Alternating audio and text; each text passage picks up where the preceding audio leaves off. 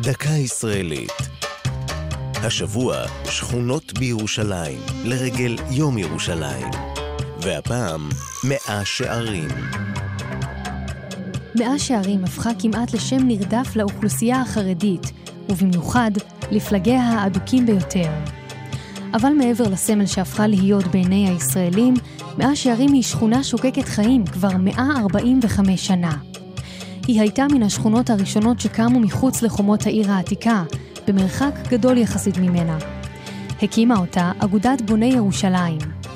שמה נבחר משום שכשנוסדה הייתה פרשת השבוע פרשת תולדות, ובה הפסוק ויזרע יצחק בארץ ההיא, וימצא בשנה ההיא מאה שערים, ויברכהו השם, ביטוי המלמד על שפע היבול, וכן משום שהשם מביע את העובדה שמייסדיה מנו מאה חברים.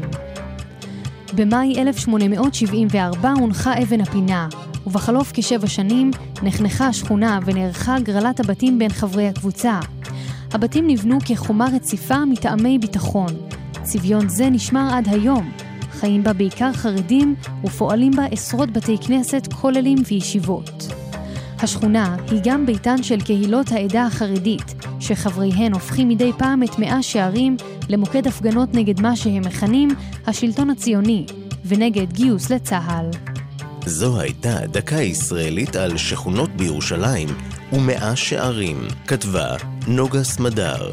ייעוץ הפרופסור ישראל ברטל.